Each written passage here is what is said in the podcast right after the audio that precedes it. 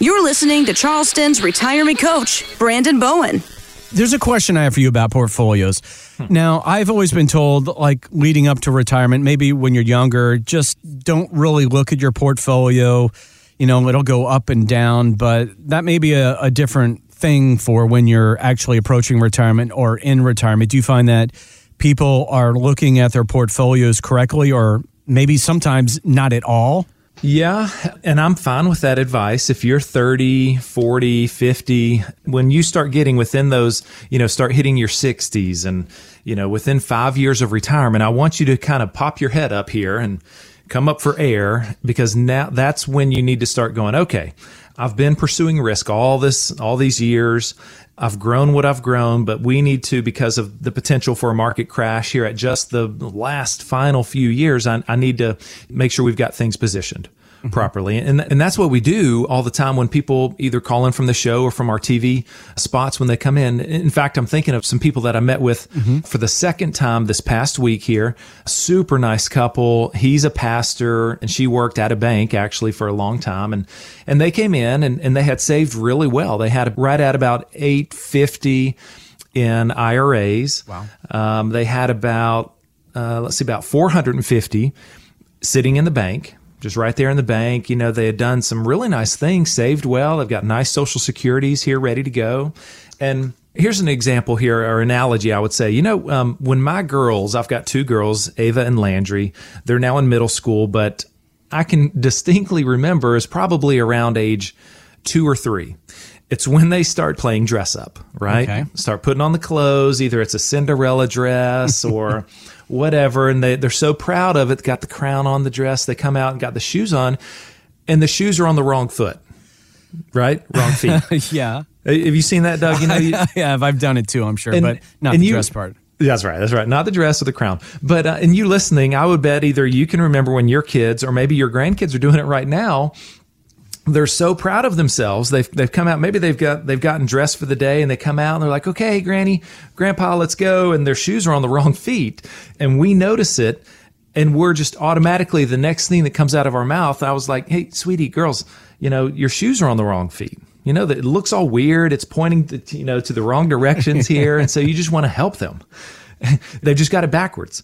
And so where I'm going with this is when I reviewed these clients, most recent clients here, their portfolio, I noticed quickly that they had it backwards as far as which accounts were they taking the risk in. Okay. And I see this all the time. People will come in and they'll have a big tax deferred pile of money, your 401ks, your IRAs. We haven't paid any taxes on that money. And they're taking so much risk. That's where their big risk positions might lie. You know, they might be in the S&P and international and small cap and all this stuff. And then they've got 450,000 just sitting in the bank Doing nothing. doing nothing with no risk. And I said, hang on, time out, guys. You know, you've got this backwards, just like their shoes were on the wrong feet. I said, let me talk about the tax status of money. Don't glaze over here. I said, but you know, when you consider which account would you rather get more growth in? In an account where your gains are going to be taxed fully, taxed fully, right? Mm-hmm. Like those IRAs. Or what if we could pursue growth in something that's non qualified, maybe an individual or a joint account or a trust account? And those gains could potentially be zero if we can get some long-term capital gains and if your income is under 80,000, right? So we can do some really, really nice tax loss harvesting, gifting gains. We can, so your gains are much more efficient when it's done with non-qualified money. Okay. So I said, guys, we need to swap this. We need to flip where we're taking the risk. And besides, you, remember the numbers there, they were much, there was twice as much money in tax deferred status. And they said, yeah, Brandon, we also want to reduce our risk. So I said, well, beautiful. Well, we need to make your tax deferred money. That needs to be our defensive money. Okay? Okay. All of it. Let's take all of that money. Let's position it much more defensively because that's what's going to provide a beautiful income stream for you guys to go along with social security. They had just a little bitty pension. So we needed to, you know, carve out some of that money for a, uh, you know, a do it yourself pension. So with that bigger bucket, we went more defensive, designated that for safety and income and some long-term care and things.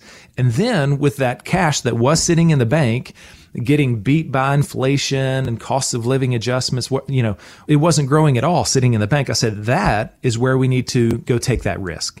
And so now we've taken that money and we're setting up a trust actually because they have a rental property. They've got several things and why they need to get a revocable living trust in place. All right.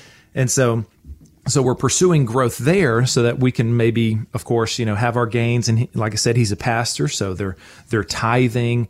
There are rmds that are coming up. We can do that all super efficiently. So what happened afterwards? I mean what was the reaction? Because there's like a, a, million different strategies that you seem like you're using mm-hmm. for different portfolios. Yeah, yeah. So I, I listed it out. I said, okay, guys, when they sat down, we we talked about the current positions, and they I wasn't telling them anything they didn't know. Like you listening, you probably are pretty knowledgeable about where you're invested and the you know some risk and things. And so I said. I see there's four problems with your portfolio right now. And I said, in order of urgency, I listed those out. And I said, you're number one, you're taking too much risk. And they said, yep, we know that. You know, number two, we need to pursue growth in the proper accounts. What I just talked about, right? Mm-hmm. You know, mm-hmm. we needed to switch how that was invested there. Number three, they did not have a trust in place. And I'm not a lawyer, right? So I can't do the trust, but I, I always ask, hey, if you know a lawyer, if you friend of a friend kind of deal, or you know, go talk to them. I've got several that I could recommend that have done great work for you know other clients in the past because they had that investment property and they had a lot of non qualified money. We want to really reduce our exposure there and liability. So they need to get those assets moved over into the trust. Okay. Okay. So that was the third thing. And then the fourth is they said, Hey, we've got two daughters and we want to leave our daughters at least $400,000. Wow. Okay. They said, you know, legacy wise and, and this couple here, they're super nice, but they just don't know how to spend their money.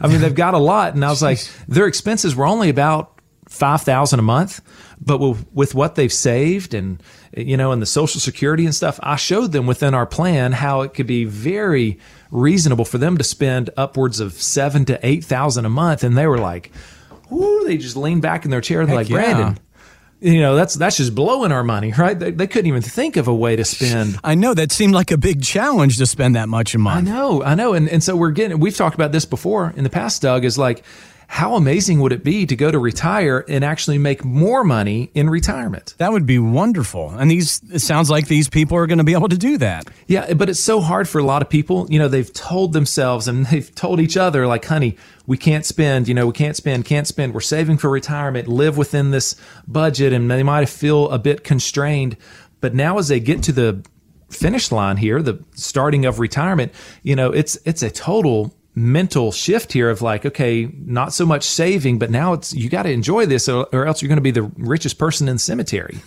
you know. and so I'm like, hey, we got to do some spending here. What are some things you guys want to do, or what are you passionate about? Let's give. Let's you know whatever really excites your heart and and causes that you you know might be a part of. And if it, if it is you want to take care of your kids and grandkids, well, that's beautiful too. But money can be passed very inefficiently and also very efficiently, right? So, yeah. so we just want to have that conversation. Make sure you're on the same page as your advisor. Find out more at bowenfinancialgroup.com. Brandon Bowen is an investment advisor representative of Clarified Advisory Network LLC, an SEC registered investment advisor. Clarified Bowen Financial Group and this radio station are not affiliated. The investment ideas and financial vehicles discussed here should not be considered to be personalized investment advice, nor are these recommendations to buy or sell any particular investment or product, and the information you hear should not be considered tax or legal advice. Individuals should first consult with a competent tax, legal, accounting, and other professionals regarding the applicability and suitability of any investment ideas. Certain investment ideas contain substantial risks, are illiquid, and may be only appropriate for accredited investors. Past performance is not a guarantee of future results. All investments will fluctuate and when redeemed may be worth more or less than when originally invested. Any comments regarding safe and secure investments and guaranteed income streams refer only to fixed insurance products. They do not refer in any way to securities or investment advisory products. Fixed insurance and annuity product guarantees are subject to the claims paying ability of the issuing company and none are offered or sold through Clarify Advisory Network.